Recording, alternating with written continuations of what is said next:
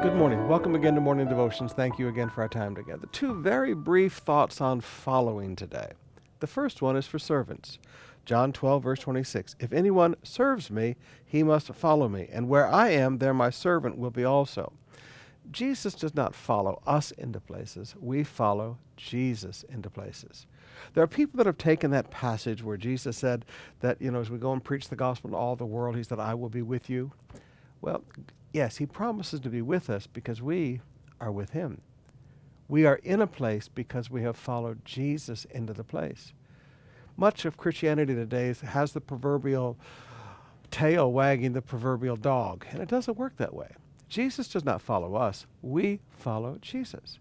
If we serve him, we are where we are because we followed him into that place. Now, the second brief reminder is also about following, but it's kind of in your face. Jesus said in verse 32, And I, when I am lifted up from the earth, will draw all people to myself. Jesus never said he would draw people to us as a preacher.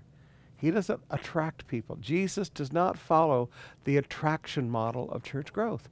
He does not follow this thing of attracting people to churches or attracting people to ministry or attracting people to, to a, a parachurch ministry or to a pastor.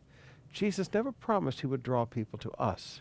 He only promised he would draw people to himself. Our role as spiritual leaders is to only point you to Jesus.